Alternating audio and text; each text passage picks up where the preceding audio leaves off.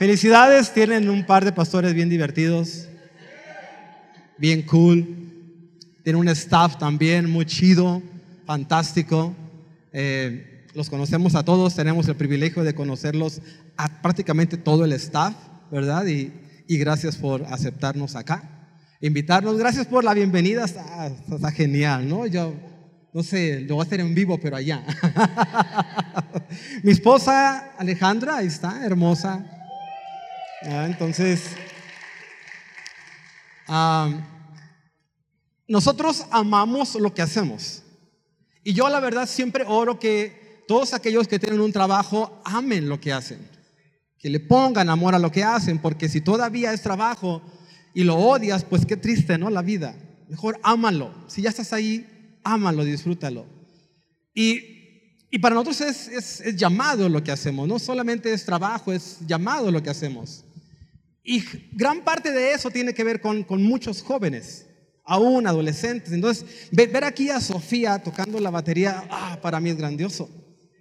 Ver a Andrea tocando el teclado, créeme, me encanta ver esto. Verlos en la casa de Dios antes que en otros lugares, ah, es un descanso hay esperanza. Escúchame, hay esperanza. ¿Verdad que sí? Hay mucha esperanza. Entonces, eh, ahí en el instituto, cada año recibimos cierta cantidad de, jóvenes y cada junio, cada primera semana de junio, por ahí del 5, 4, 3, depende cuándo caiga, entregamos certificados, entregamos reconocimientos y se van. Y cada vez que va a empezar un nuevo ciclo, mi esposa y yo estamos en el conflicto de, ¿somos dignos de esto? ¿Alguna vez te has sentido así? ¿Soy digno de lo que tengo, de, lo que Dios me ha confiado, entre comillas? ¿No lo merezco eh, porque no soy de lo mejor?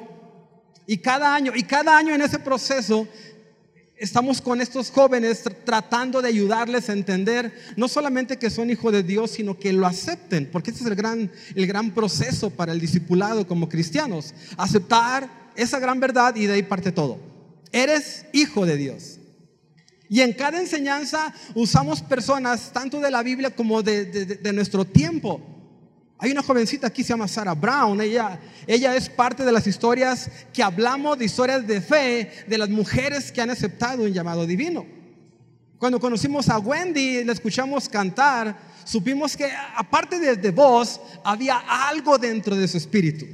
Hay algo dentro ahí que esta chica tiene. Y es un regalo que Dios nos ha dado poder ver esto. Entonces, ver hoy a los jóvenes acá, la verdad me encanta, mis estudiantes ver a personas como ustedes, gracias, me da mucho gusto. y nada para que te des una idea de, de por qué a veces me siento así. Cuando tenía unos 15 años, una de las cosas más ridículas que me pasaron, pero que forma parte de lo que somos, literalmente mi esposa y yo hacemos cosas ridículas. Cuando somos muy jóvenes tendemos a imitar, ¿verdad? Tenemos un héroe, alguien que imitamos, alguien que por alguna razón capta mi atención y, ah, yo quiero vestir como esa persona, quiero cantar como esa persona o verme como esa persona. Y yo crecí en un barrio de pandilleros. Desde tempranos salíamos cada mañana a la escuela, pero la gran expectativa, yo no sé tu expectativa, pero mi gran expectativa del día, cuando yo salía después de la escuela llegaba a la casa, aventaba la mochila y salía al barrio o a la calle, mi gran expectativa era, ¿con quién me voy a pelear hoy?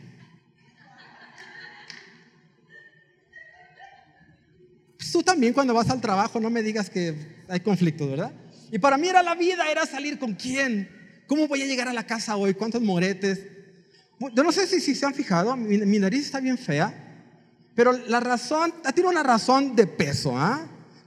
Me pasaron dos cosas. Una de, pequeño me metí una, una semilla de frijol y tuvieron que quebrarla justamente para sacar el frijol. Y lo volví a hacer. La humanidad así es.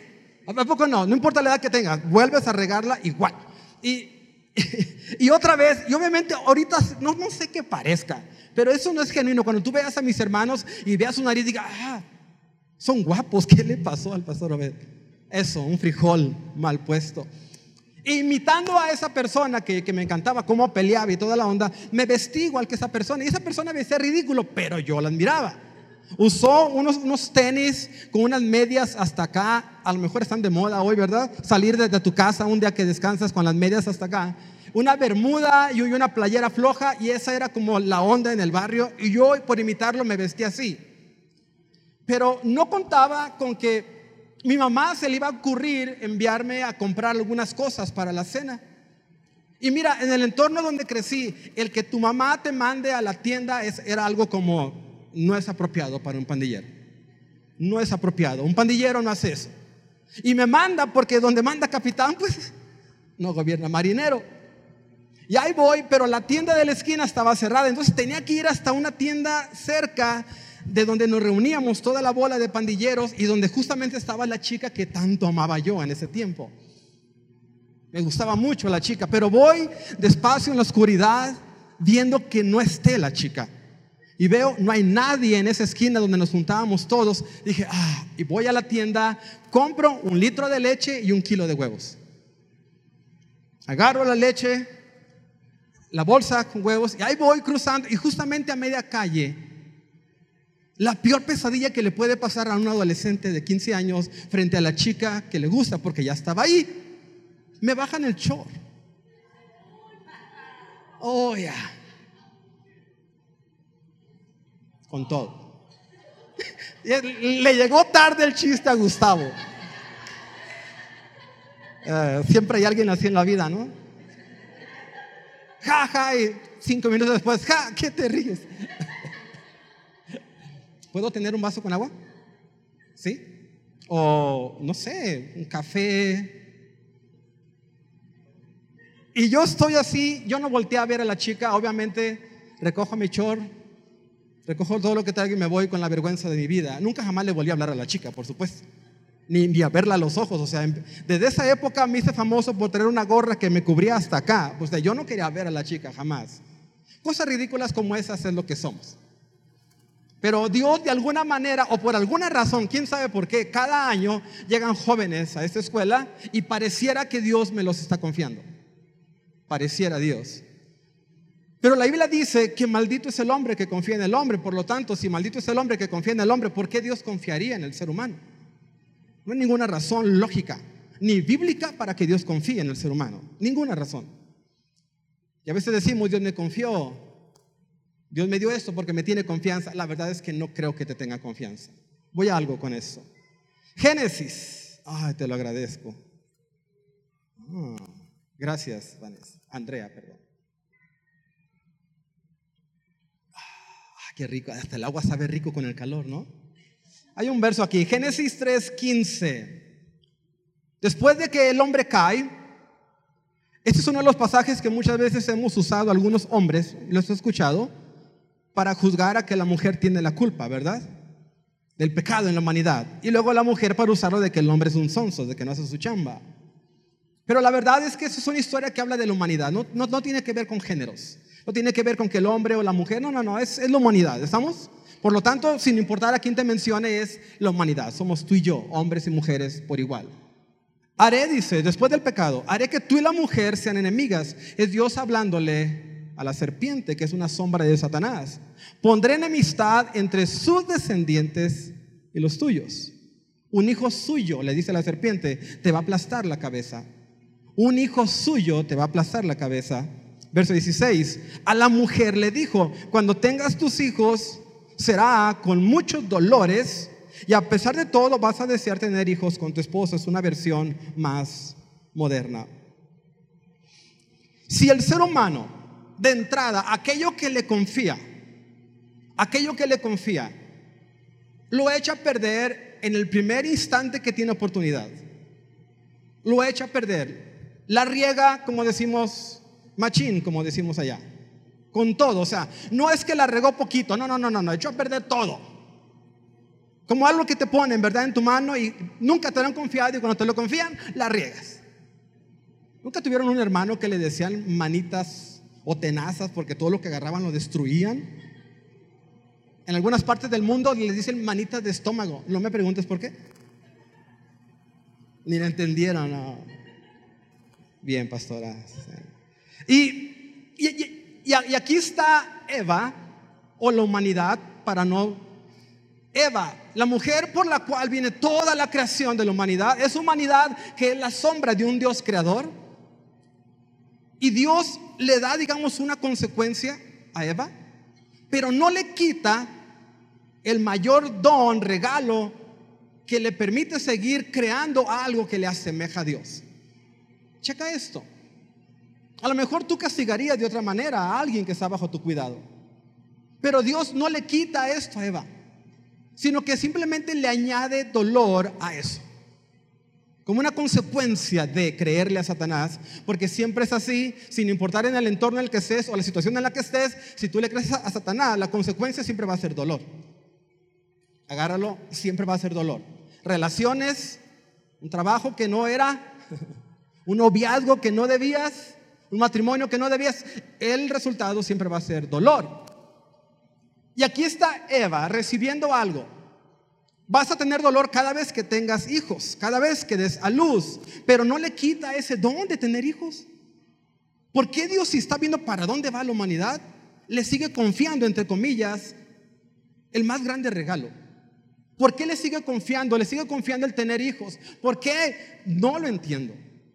¿Nunca te has preguntado por qué a pesar de que últimamente con los movimientos sociales que hay, el hombre ha caído en desgracia como género masculino y sin embargo las chicas siguen creyendo que pueden convertir un sapo en príncipe? No me digan que no. No me digan que no, siguen creyendo. Por eso andas con ese inútil tóxico.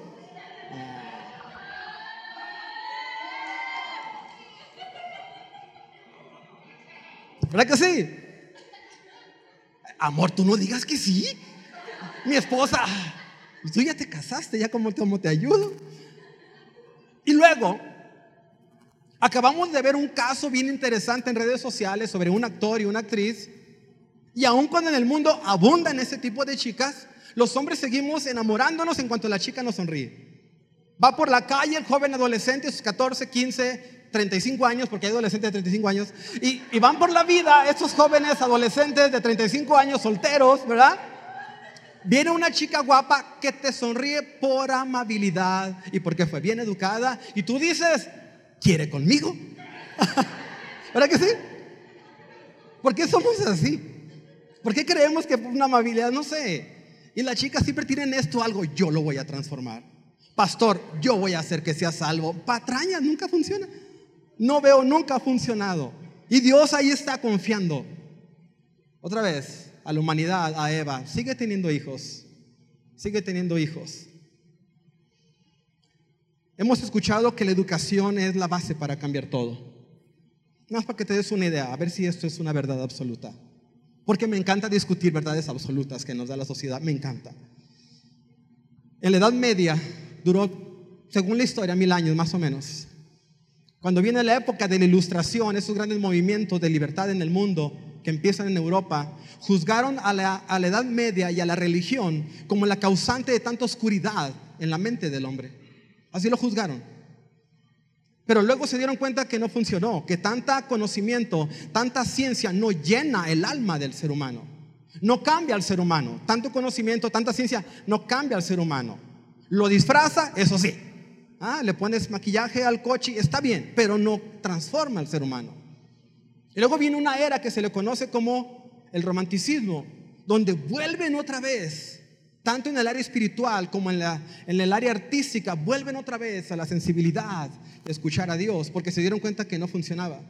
Y hay unos ciclos así en la historia. La humanidad siempre está buscando cómo solucionar el mal que está en el corazón del hombre, pero no funciona. La educación es buena, pero no es suficiente. Yo he conocido ladrones muy educados. Y he conocido gente muy buena, muy naca, pero pues es buena. Véanme. bueno, tampoco soy la gran cosa como bueno. Y no sé si te ha pasado que es la familia donde provienes. Hay algunas cosas que no te gusta cómo te educaron tus padres. Y tú te prometiste a ti mismo, yo no lo voy a hacer así. ¿Alguna vez? ¿Alguien? Con confianza. Esto es la casa de Dios, te seguro, aquí nadie te va a juzgar. Y tú has dicho, yo no lo voy a hacer igual. Mis papás me dijeron esto, yo no lo voy a hacer igual. Yo voy a ser más chido, más buena onda con mis hijos. Y cuando te llega con un tatuaje, se acabó tu buena onda. Ah, se acabó. ¿Cómo se pondrían? Imagínate tu hijo adolescente, papá, una serpiente aquí. Te llega Leví así, Andrea, un día Leví a sus 10 años de edad. ¿Verdad que sí?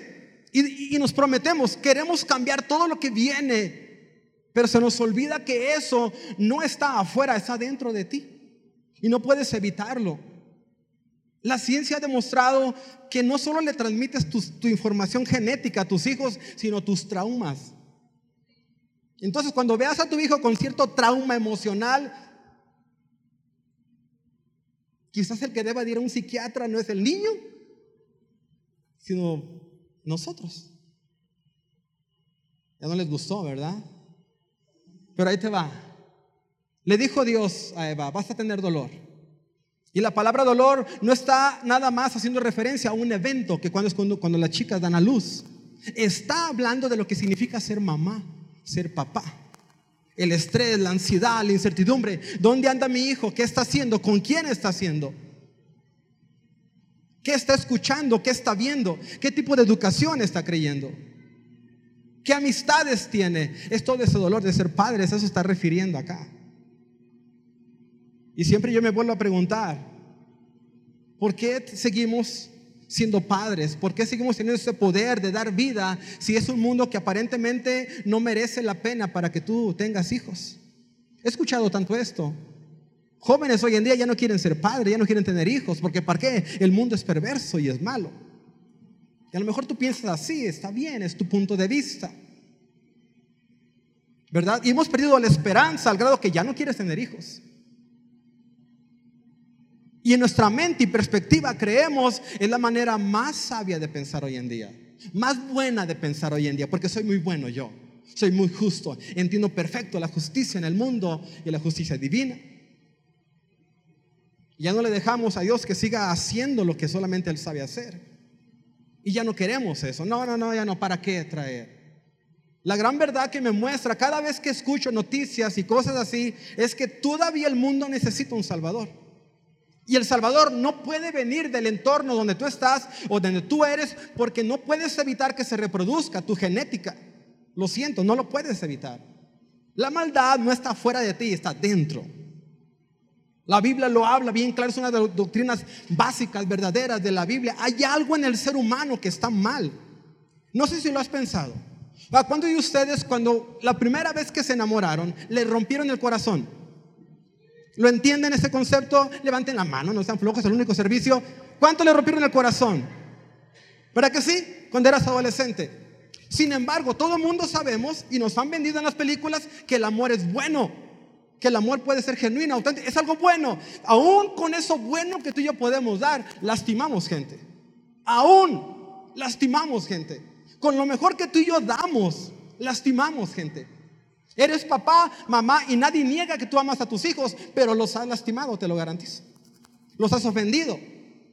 Un gesto, una palabra mal dicha en un mal momento, los has ofendido. Algunos de ustedes tienen relaciones rotas con sus hijos, aún amándolos. Porque aún en lo mejor que tú tienes, lastimas. ¿Por qué?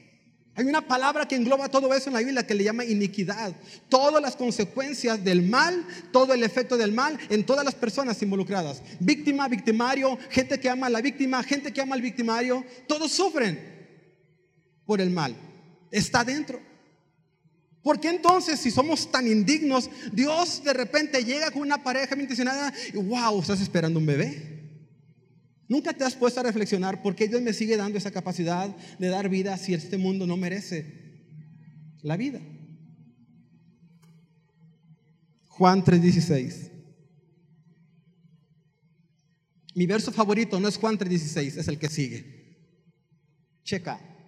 Lo voy a leer allá. No, no veo nada. Dios amó, palabra, este verbo es pasado, amó tanto al mundo que me entregó a mí, dice Jesús en Juan, que soy su único hijo, para que, ese es el objetivo, para que todo el que cree en mí no muera, vea el contraste, sino que tenga vida, sino que tenga vida eterna.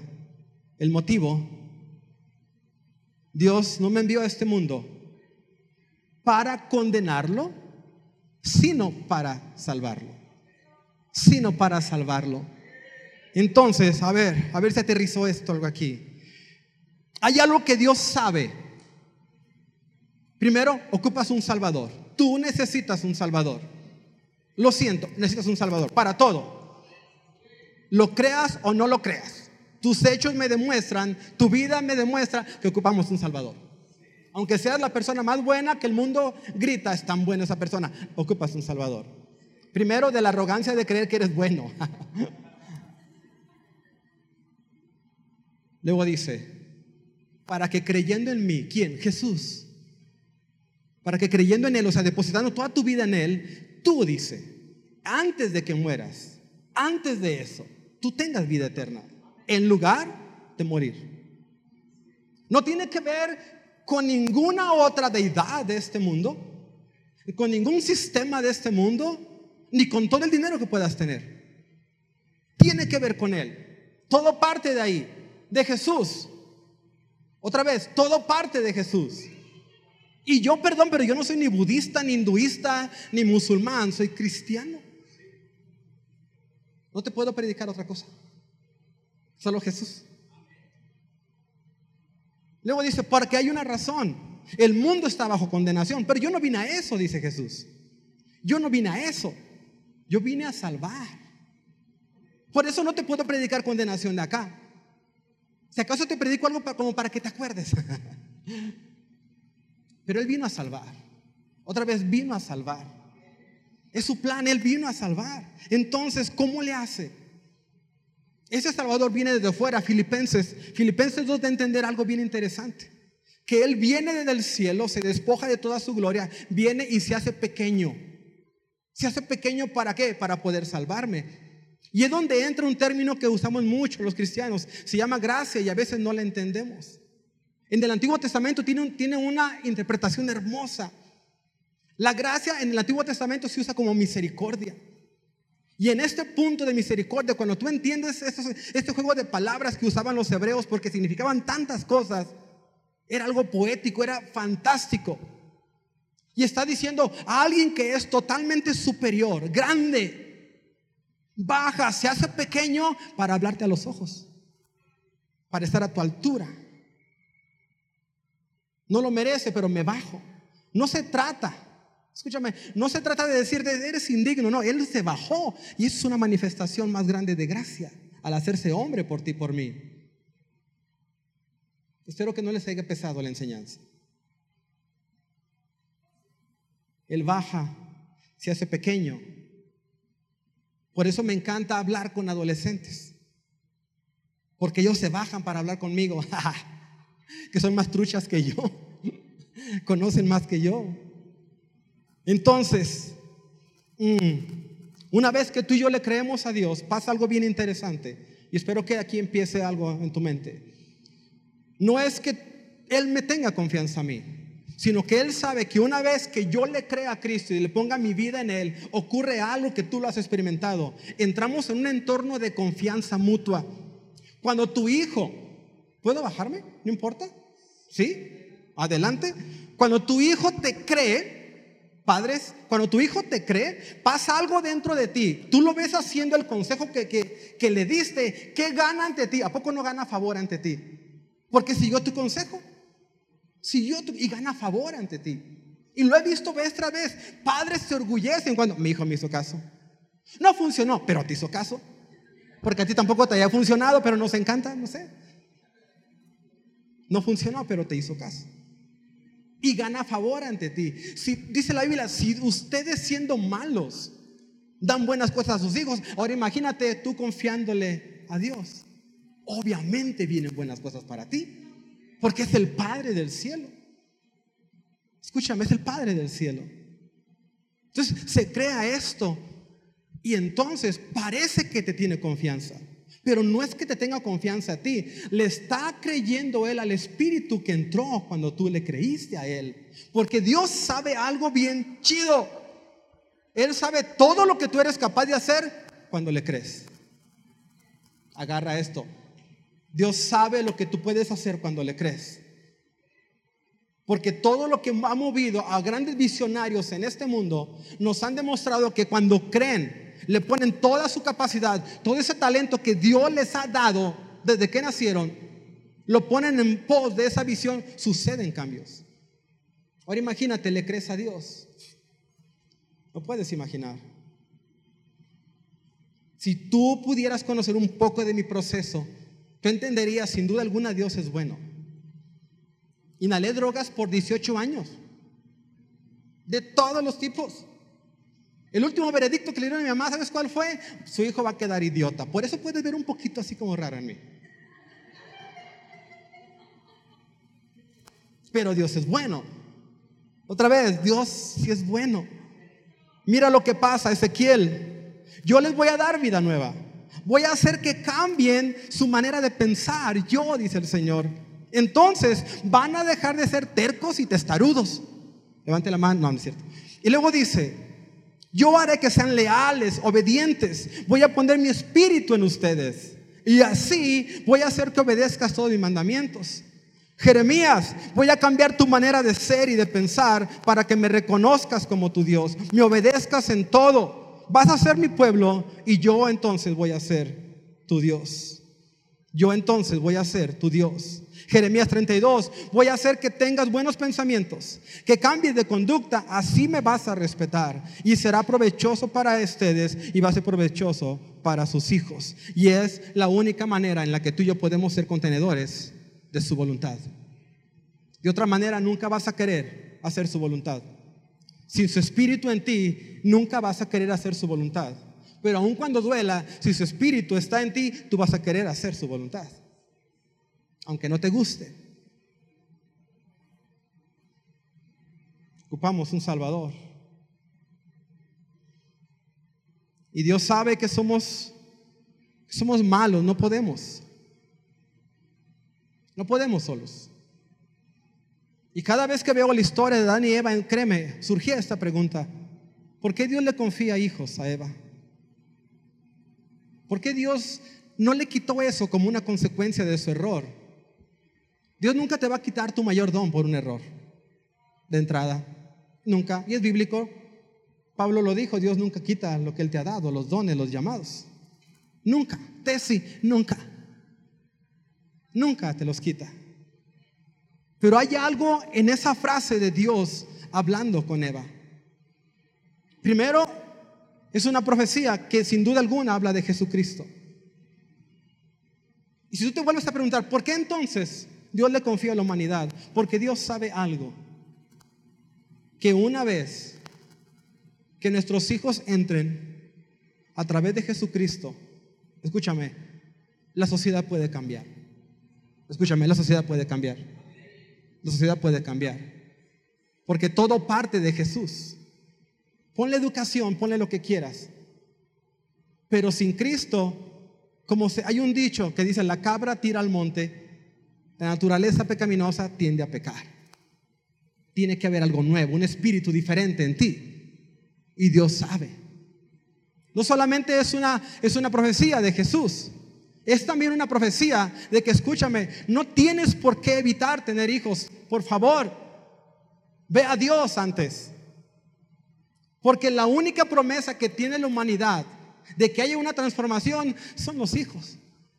Y espero que lo agarres. Son los hijos. ¿Qué vas a hacer sin hijos? ¿Esperar que todas las generaciones mueran? ¿Para qué? ¿Qué sentido tiene? No le veo ningún sentido lógico ni sabio ni inteligente, no se lo veo. Es una promesa. En cada hijo que Dios nos permite traer a este mundo hay una promesa de que si a través de Cristo lo dejas tú entrar, entonces todo puede ser transformado. Y esta es una manera, escúchame, de abrir un camino nuevo en una sociedad que cada vez pierde más la esperanza.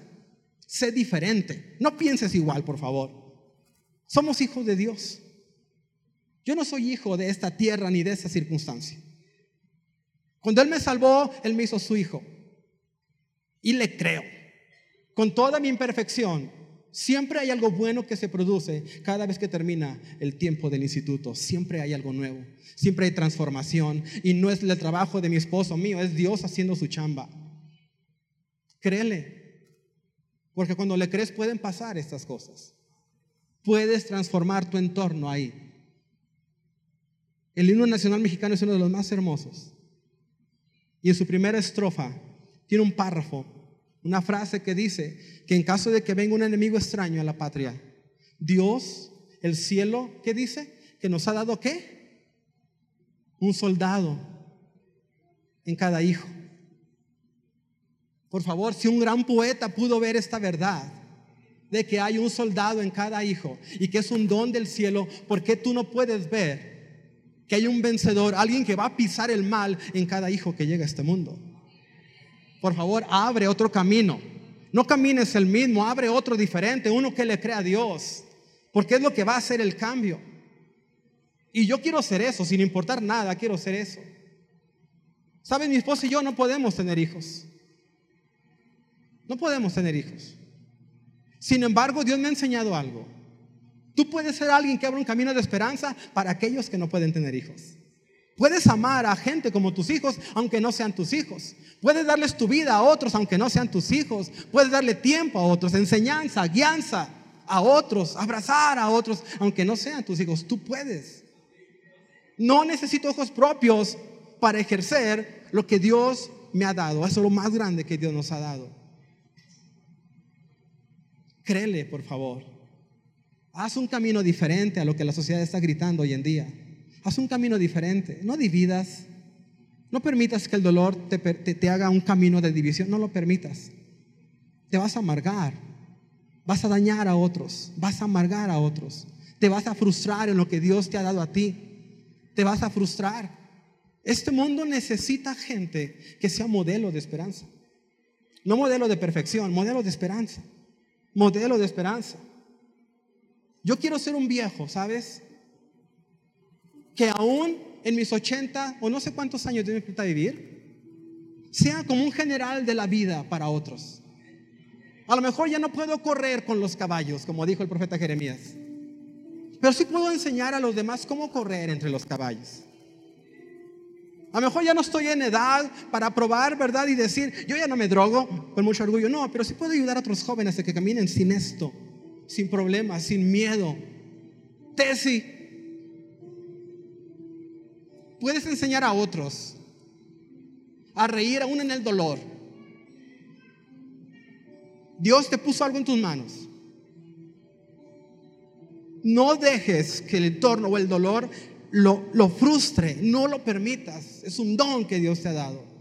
El sentido de injusticia que muchos tienen es algo que Dios te dio. No lo confundas con deseo de venganza. No lo confundas. Porque la única justicia correcta y verdadera viene del cielo, no viene del hombre, tristemente. Pero si tú le permites que Dios te use, tú puedes ser un canal de esta justicia. Consuela al que llora, bendice al que necesita, comparte. Aquellos que ya creen que el camino se les ha terminado por la edad, escúchenme. Sé un modelo para tus nietos, para los jóvenes, sé un ejemplo. Siembra. No porque hay mala hierba, siempre no vas a dejar de sembrar, no tiene sentido. En el Salmo dice, ¿con qué va a limpiar el joven su camino? muriéndose, colgándose, quitándose la vida, no dando vida, renunciando a la vida, no, guardando su palabra. Por lo tanto, la carencia de vida no es una opción para Dios. No es. Háblale a tus hijas y enséñale los nos. ¿Qué no debes hacer, pero qué sí debes hacer? Adultos. ¿Saben para dónde van nuestros jóvenes? Para la adultez. No se van a quedar ahí. Si tú llegaste frustrado, amargado a la adultez, no permitas que lleguen ellos a, esa situación. Sé un regalo para otros. Sé un regalo para los más jóvenes, que te vean y quieran escucharte. Que te vean y tengan una puerta abierta. A todos, a todos los jóvenes les gusta una serie en Netflix. Quiero terminar con esto. En español se llama Cosas extrañas, cosas raras. ¿Cuántos la han visto? Nada más los jóvenes, ¿verdad? Y los nerds y todo. ¿Cómo no la han visto? Deben de verla. Ok, ahí va. Hay una escena. Hay un personaje que se llama Hopper. No tiene hijos, soltero. Y tiene, tiene a su cuidado a un adolescente que en ese tiempo tiene como 12 años, 12, 13 años. La adolescente protagonista. Pero la adolescente en medio de tanta aventura está enamorada de otro adolescente. Llega un momento dado en que él está protegiendo a los dos adolescentes y permite que vayan a la recámara de la niña a platicar. Y luego él está en un lugar hablando, escribiendo algo, y está el cuarto de la niña adolescente con el chico adolescente en el cuarto, en la recámara. Y él le grita, hey, déjame la puerta abierta 10 centímetros. Deja la puerta abierta 10 centímetros, nada más 10 centímetros. No voy a ir y ver de qué están platicando. No, no, no, pero deja la puerta abierta 10 centímetros. ¿Sabes de qué está hablando? Confianza, pero también cuidado, protección, interés. Deja la puerta abierta. A veces con nuestra manera de ser, nuestros miedos, cerramos la puerta. Yo lo he hecho. Y en mi miedo de perder a alguien que amo, que le pase algo malo, le grito, lo corrijo y me cierra la puerta el joven. Y cuesta mucho volver a abrirla. Deja la puerta abierta 10 centímetros. Sophie, deja la puerta abierta 10 centímetros. Suficiente para que entre tu cuidado, tu amor, tu sabiduría, tu guianza tu sabiduría, tu cuidado, tu guianza, tu amor. Pónganse de pie, por favor.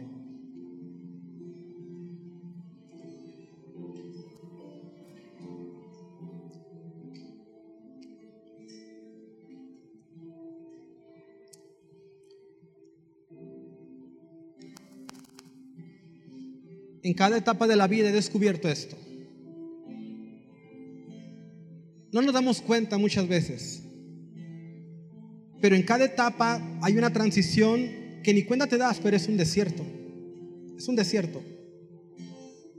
La Biblia nos ha enseñado que por cada etapa en el desierto, Él provee. Él provee lo que necesitas. Al pueblo de Dios le proveyó sanidad por su amargura, de donde salieron. Algunos salimos y traemos amargura. Dios los sana. El madero que echan sobre unas aguas amargas es una sombra del madero de Cristo. Les proveyó agua de vida desde una roca y la roca sigue siendo Jesús.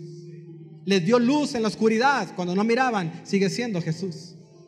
Les dio sombra durante el día, sigue siendo Jesús. Se puso entre el pueblo y sus enemigos, es Jesús librándote de tu pasado hasta que lo redima. Y Dios sigue diciendo, mientras tú pases por el desierto, mientras, es que emociono, perdón, Enrique, mientras llega esa, esa, parte en tu relación con Dios, a donde vas como una promesa, mientras llega, Él va a ser tu proveedor. Escúchame, porque a veces en el desierto no se puede sembrar. Él va a ser tu proveedor. Chica, Él va a ser tu proveedor. En ese paso, en esa transición a donde llegue eso que esperas con Dios, Él es tu proveedor no te tienes que avergonzar esto. Que es un don, es, es bello cuando puedes experimentar provisión de Dios así. Pueden cerrar sus ojos un momento. Y escúchame, si quieres ser una voz de esperanza, todo nace creyéndole a Dios. Todo nace creyéndole a Dios. Y yo quiero que con una voz audible para ti, dile Señor, yo te creo. Vamos, dile Señor, yo te creo. Yo te creo porque yo quiero ser alguien que siembra esperanza. Yo quiero ser alguien que abre un camino diferente. Señor, yo, quiero que mi vida sea vida para otros. Yo quiero ser alguien, Señor, que, que no traiga frustración tan solo por mis actitudes, mis miedos, mi incertidumbre. Y dile, Señor, yo te creo. Y eso tiene que ver contigo. Dile, voy a hacer lo que tenga que hacer. Voy a hacer lo que tenga que hacer para caminar confiando en ti. En el nombre de Cristo oramos. En el nombre de Cristo oramos. Amén.